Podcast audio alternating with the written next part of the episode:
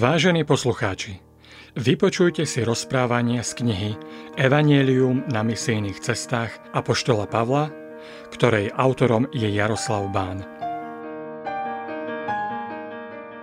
Evangelium ako dobrá správa o Ježišovom dokonalom diele pre človeka je fascinujúca skutočnosť, meniaca život ľudí. Deje sa tak už 2000 rokov a moc Evanielia nie je vyčerpaná ani ničím prekonaná. Rovnako ako na začiatku nášho letopočtu, je tu človek s nezmenenými potrebami, ktoré nerieši nič tak, ako evanielium.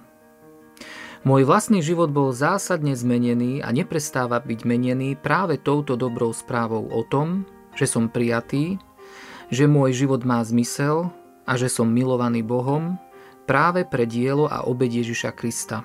Neprestávam objavovať moc Evanielia, jeho rozmery a novú relevantnosť pre každú zmenu môjho osobného života za účelom viac naplňať zámery svojho stvoriteľa.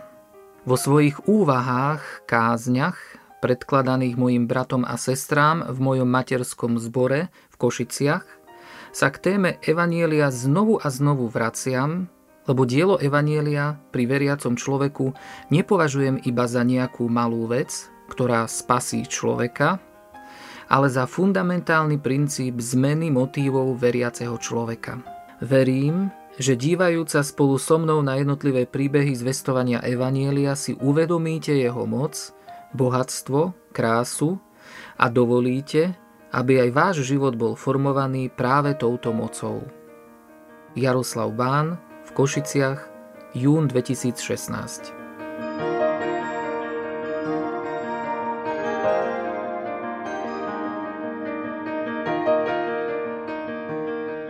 Spor o Evangelium, prvý cirkevný koncil. Potom, čo Pavol a Barnabáš priniesli Evangelium až do Derbe a získali tam značný počet učeníkov, vrátili sa do Listry, Ikónia a Antiochie. Misionári idú teda naspäť po zboroch, ktoré práve vznikli ich službou. Hoci Derbe nie je ďaleko od miesta, z ktorého vyšli na misijnú cestu a bolo asi lákavé prejsť hory a byť naspäť v Antiochii sírskej, misionári majú väčšiu starosť o novovzniknuté zbory ako o vlastné uľahčenie cesty. V nových zboroch posilňovali učeníkov pána Ježiša na duchu a povzbudzovali ich, aby vytrvali vo viere. Pripomínali im, že do Božieho kráľovstva máme vojsť cez mnohé súženia – Lukáš nezabúda práve na tento aspekt Evanielia od počiatku života s Ježišom a zvestovania o ňom. Súčasne v jednotlivých cirkvách ustanovili starších kladením rúk a v modlitbách a pôstoch ich zverili pánovi, v ktorého uverili.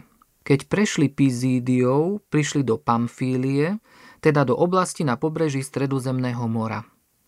Aj tu neúnavne hlásali slovo v Perge a následne aj v prístavnom meste Atália, odkiaľ sa odplavili do Antiochie, z ktorej predtým vyšli a kde ich odporúčali do Božej milosti pre dielo, ktoré práve splnili. Ukončenie prvej misijnej cesty a príchod Pavla a Barnabáša naspäť do Antiochie bol veľkou udalosťou v živote novozákonnej cirkvy.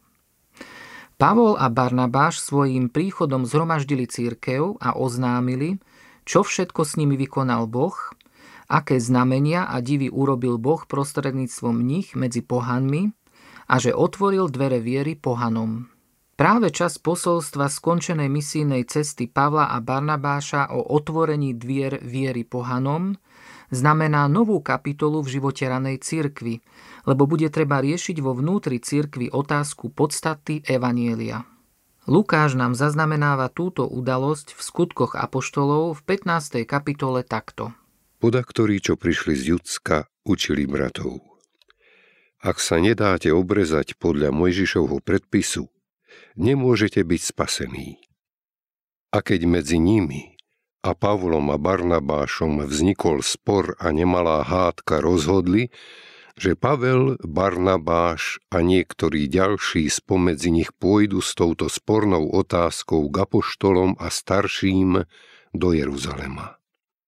Ich teda vyslala cirkev a oni prechádzali cez Feníciu a Samáriu. Rozprávali, ako sa obrátili pohania a všetkým bratom spôsobili veľkú radosť. Keď prišli do Jeruzalema, privítala ich cirkev, apoštoli a starší. Vyrozprávali, čo všetko Boh s nimi urobil. Do Antiochie prichádzajú z Judska kresťania zo Židov a hoci nie sú poverení bratmi z Jeruzalemského zboru učiť, učia, že bez obriezky podľa Mojžišovho predpisu nemožno byť spasený. Toto učenie, ktoré zjavne pochádza z Jeruzalemského zboru, vyvoláva veľké spory a nemalé hádky medzi Pavlom s Barnabášom na jednej strane a tými, ktorí tak učia na strane druhej. Nevieme, či tí kresťania sú od Jakoba, alebo sú to falošní bratia, ktorí sa vkradli špehovať našu slobodu, ktorú máme v Kristovi Ježišovi, aby nás zotročili. Pavlovi a Barnabášovi je zrejmé, že s touto spornou otázkou treba ísť k apoštolom a starším do Jeruzalema. Tu sme pri prvej veľmi dôležitej otázke týkajúcej sa podstaty samotného evanielia – Aká je pravda o evanieliu? Pavol potrebuje pravdivú odpoveď na túto otázku. Hoci práve skončil najúspešnejšiu misiu v ranej cirkvi, rozumie, že toto je niečo extrémne dôležité. Pavol by si pokojne mohol povedať Nemám čas zaoberať sa otázkami, ktoré mám už dávno vyriešené. Nemôžem strácať čas s takýmito spormi, keď je dôležitejšia práca predo mnou, ďalšia misia – Pavol spolu s cirkvou v Antiochii však potrebuje pravdu o evanieliu, pričom tej pravde chcú porozumieť spolu s celou komunitou evanielia, ktorou je celá raná církev, vrátane autorít cirkvy, ktorými sú židokresťania, apoštoli pána Ježiša Krista, momentálne sa nachádzajúci v Jeruzaleme. Apoštol Pavol vie, že iba vyjasnením otázky o podstate Evanielia bude jeho teológia správna a jeho učenie presné. Prečo Apoštol Pavol nalieha, aby išli s touto vecou do Jeruzalema? To je samozrejme najprv práca Ducha Svetého, ktorý ľudí spája a takto im spoločne zjavuje pravdu. Spoločné hľadanie pravdy v duchu bude veľmi zrejmé, keď budú formulované výsledky koncilu vo forme listu do Antiochie. Tam čítame. Lebo duch svetý a my sme rozhodli. Ako to robili? Verím, že tam spoločne študovali písmo. Individuálne načúvali duchu, čo ten hovorí a keď navzájom súhlasili, čo písmo hovorí o tej veci, tak vedia, že to chce aj duch svetý že toto je pravda o Evanieliu. Pravdu Evanielia totiž musíme poznať, presne zvestovať, správne uchopiť a uskutočňovať. Spor o Evanielium začína teda zápasom o pravdu Evanielia. To určí, o aké Evanielium pôjde. Bez poznania pravdy Evanielia nebude možné zvestovať ani lásku Evanielia, či zvestovať samotnú pravdu Evanielia v láske. Na to vstali niektorí zo skupiny farizejov, ktorí uverili a vraveli. Treba ich obrezať a prikázať im, aby zachovávali Mojžišov zákon.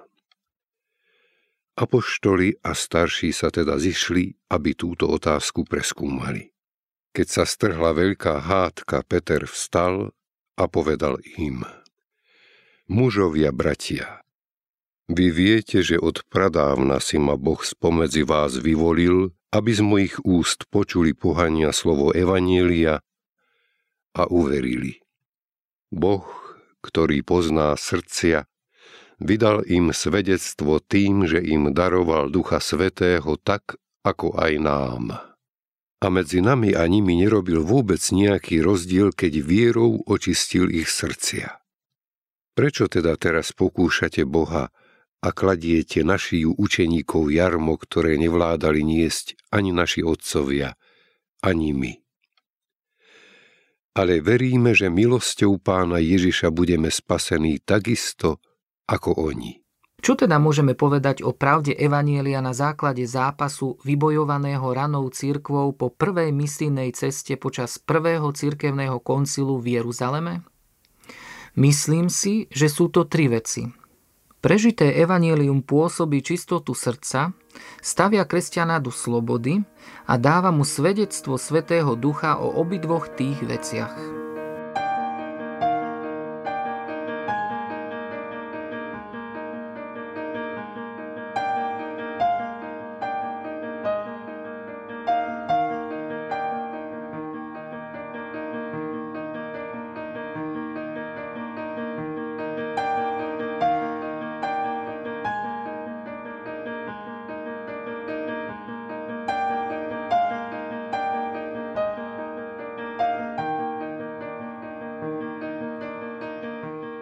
Evangelium pôsobí najprv čistotu srdca.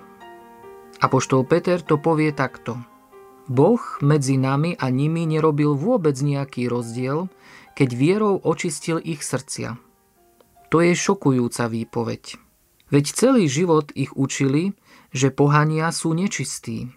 Pohania robia ohavné veci, dotýkajú sa nečistých vecí, jedia nečisté veci, uctievajú modly a to je jedna nečistá vec za druhou.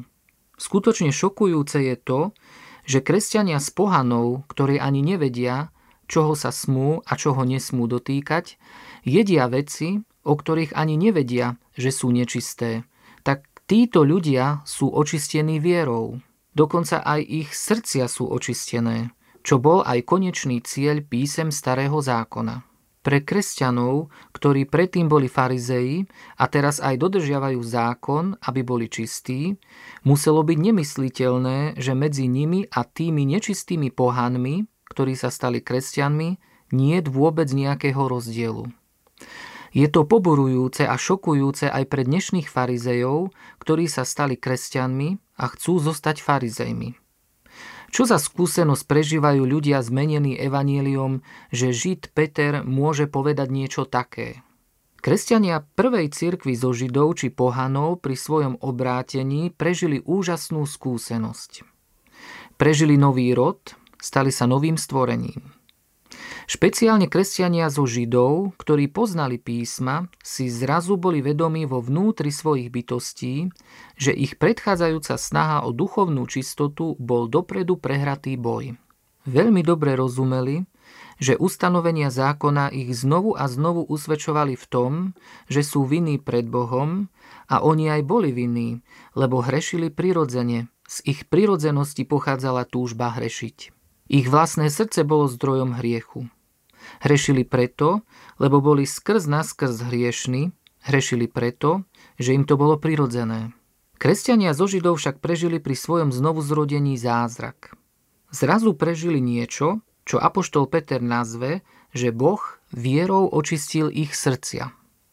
Kresťania dostávajú čisté srdcia. Čo je to čisté srdce?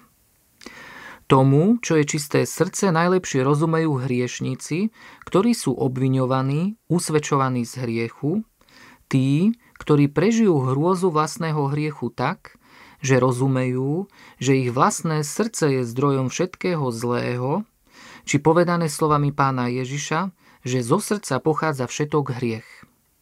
Takýmto mužom bol Dávid. Keď jeho hriešnosť vrcholí hriechom s Batšebou, tak to jedinečne opíše v žalme 51. V tom jedinečnom žalme si uvedomuje hrôzu svojho hriechu a najprv plače, prosí o odpustenie. Bože, zmiluj sa nado mnou podľa svojej milosti. Pre svoje veľké milosrdenstvo zotri moje ťažké priestupky. Dôkladne zo mňa zmi moju vinu, očisti ma od môjho hriechu. Veď ja viem o svojich previneniach, Svoj hriech mám stále na mysli. Ale veľmi rýchlo si uvedomuje, že potrebuje niečo oveľa viac ako odpustenie a preto pokračuje vo svojej prozbe úžasnou novozákonnou prozbou. Stvor mi čisté srdce, Bože, obnov vo mne pevného ducha. Neodvrhni ma od seba, neodnímaj mi svojho svetého ducha. Vráť mi radosť tvojej spásy a podopri ma duchom poslušnosti. Dávidova výpoveď Stvor mi čisté srdce Bože je jedinečné porozumenie toho, čo je čisté srdce. Dávid vo svojej prozbe pre slovo stvor použije krásne biblické slovo bara. To slovo je prvýkrát použité v prvom verši Biblie, keď je reč o stvorení sveta. To slovo znamená tri veci. Prvá vec je, že to, čo je stvorené, je stvorené z ničoho. To druhé je, že iba Boh môže také niečo urobiť. A tretia vec je, že to, čo je stvorené, je dokonalé. Dávid bytostne a prorocky porozumel, že človek potrebuje a bude potrebovať. Dávid prosí o zázrak, vie, že potrebuje niečo, čo nemôže dať žiaden zákon, nič a nikto, iba Boh sám. Dávid rozumie, že potrebuje byť úplne premenený. To čisté srdce, o ktoré prosí, to je prozba, aby sa stal novým stvorením. To je stvorenie z ničoho. To je stvorenie, čo nepochádza z niečoho, čo tu existovalo, čo je z človeka. Vôbec nie. To je niečo úplne nové, iné z Boha. Čisté srdce podľa Dávida má ešte aj ďalšiu vlastnosť a to je dokonalosť. Tá dokonalosť Bohom stvoreného nového stvorenia je vyjadrená pokračovaním prozby. Neodvrhni ma od seba, neodnímaj mi svojho svetého ducha. To je porozumenie v hĺbke bytosti, že nepotrebujeme byť len nové Bohom utvorené stvorenie, ale potrebujeme aj to, aby nás sám Boh stvoriteľ v tomto stave udržiaval. Výsledok čistého srdca je úplná zmena vnútorného postoja človeka, ktorý obdrží také srdce. Dávid ako človek zákona chcel byť spasený a zákon mu musel naháňať strach z nemožnosti naplniť ho. Ako každý človek pod zákonom sa musel strachovať o svoje spasenie – Dávid rozumie, že s čistým srdcom mu bude navrátená skutočná radosť zo spasenia a jeho poslušnosť Bohu bude tentoraz dobrovoľná, nie vynútená strachom zo zatratenia. Jeden z najúchvatnejších výrokov písma ústami pána Ježiša hovorí toto. Blahoslavení čistého srdca, lebo oni uvidia Boha. Vidieť Boha, byť s ním, to je cieľ každého náboženstva a práve tí, čo majú také srdce, tí sú šťastní, lebo uvidia Boha. Evangelium je dobrá správa, že môžeme byť novými stvoreniami, že môžeme žiť radostný a Bohu poslušný život v Božej prítomnosti a že sa tak bude diať Jeho mocou.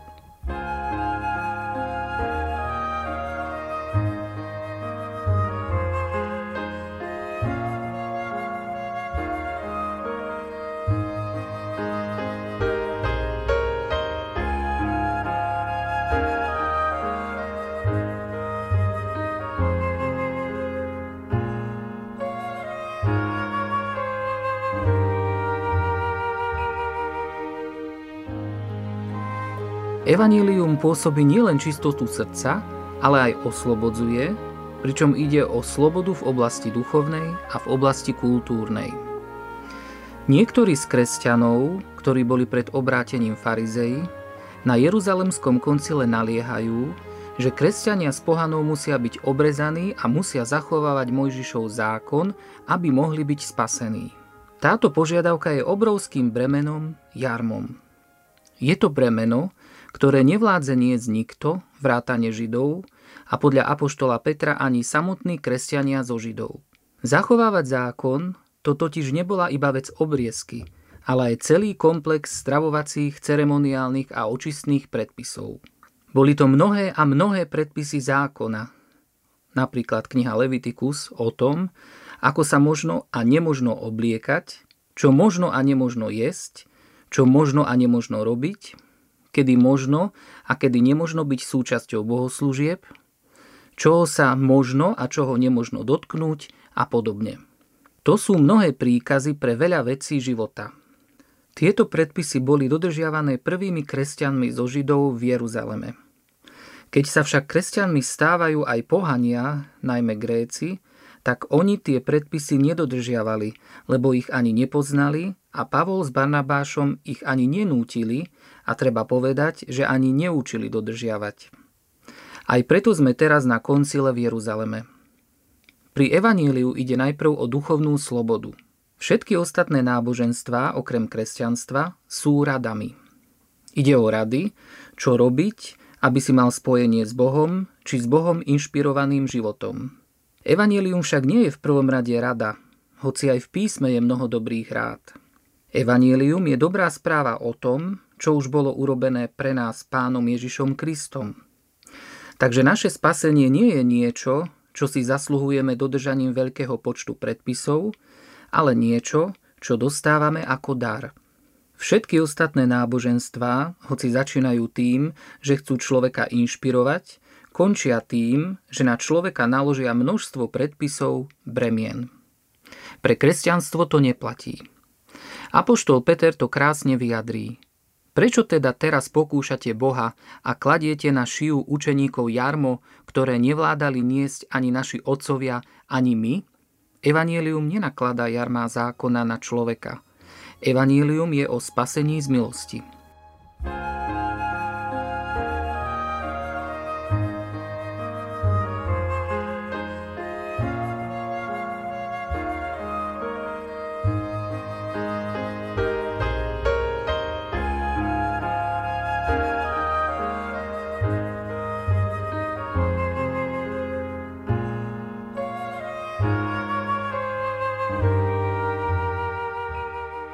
Evangelium oslobodzuje človeka z jarma povinností dokazovať vlastnú dostatočnosť, nech ten spôsob dokazovania je akýkoľvek. Evangelium najprv oslobodzuje človeka z jarma minulosti. To je jarmo viny a odmietnutia, vyplývajúce z našich zlyhaní v minulosti. Dobrá správa totiž je, že Ježiš to jarmo zobral na seba. Evangelium oslobodzuje človeka aj z jarma budúcnosti – to je jarmu strachu, že nedodržíš požiadavky kladené na teba. Opäť dobrá správa je, že Ježiš už naplnil každú požiadavku toho najprísnejšieho žiadateľa. Tu, na Jeruzalemskom koncile, je požiadavka na kresťanov s pohanou formulovaná takto. Pre spasenie je potrebný Ježiš plus zákon.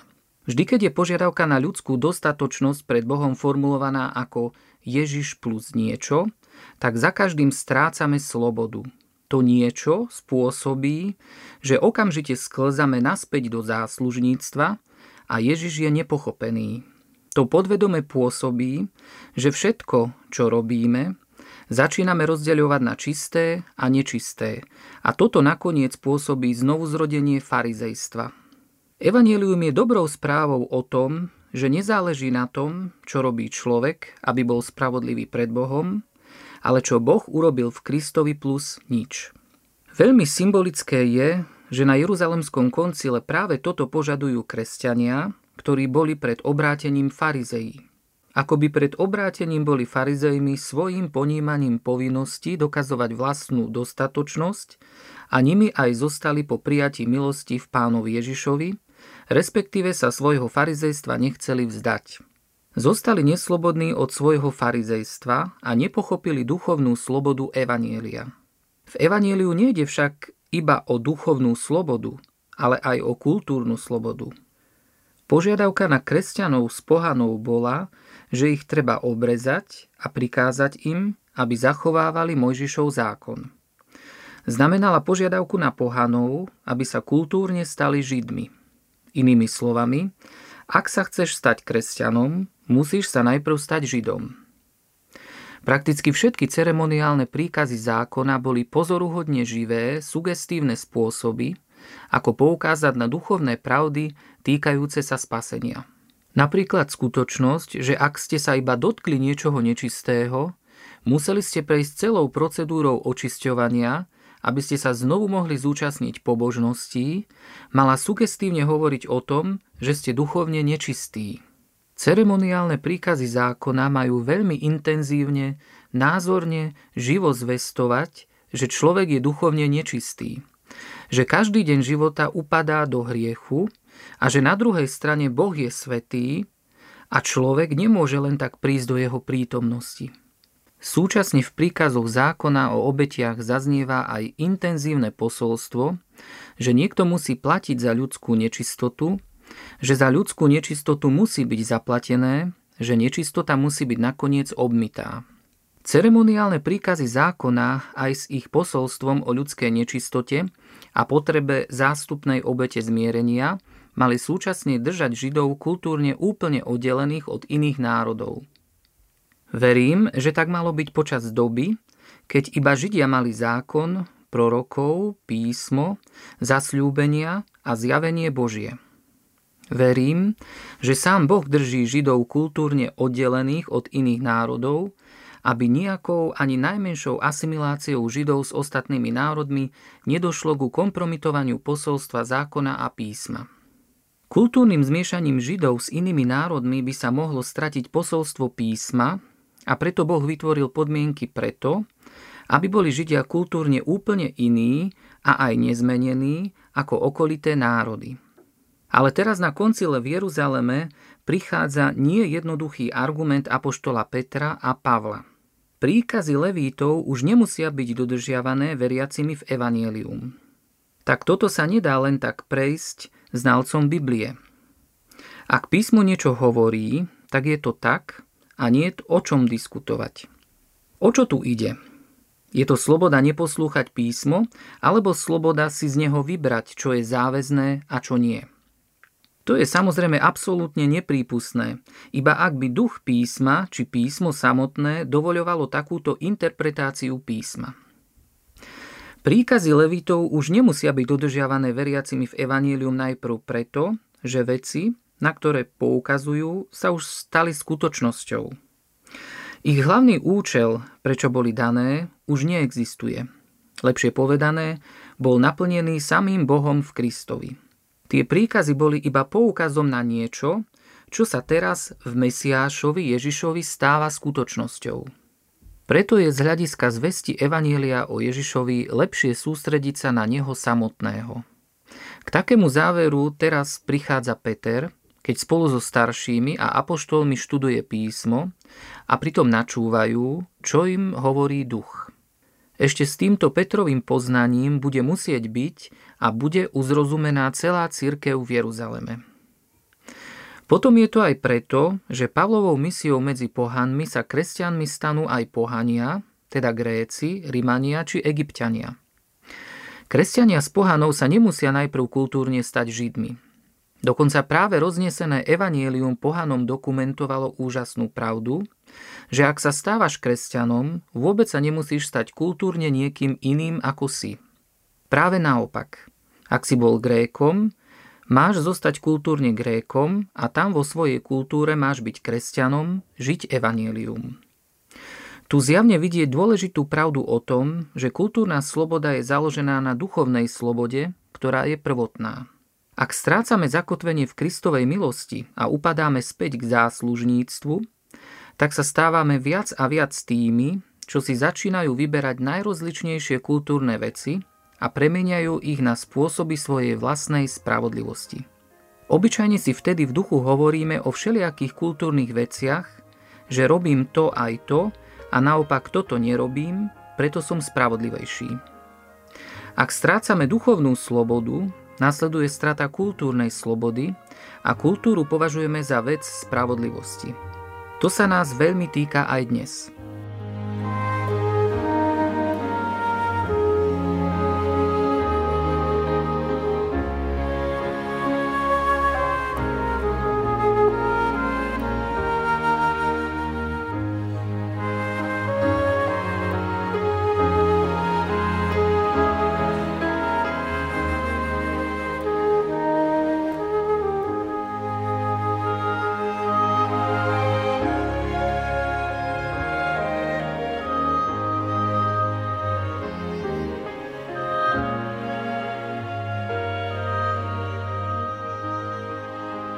Prežité evanílium pôsobí čistotu srdca, stavia kresťana do slobody a dáva mu svedectvo Svetého Ducha o obidvoch týchto veciach. Apoštol Peter to vyjadril takto.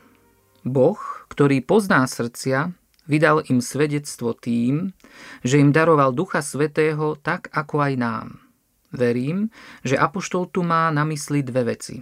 Tou prvou je, že kresťania z pohanov dostali dar Svetého Ducha rovnako ako židokresťania prvej cirkvi v Jeruzaleme na letnice.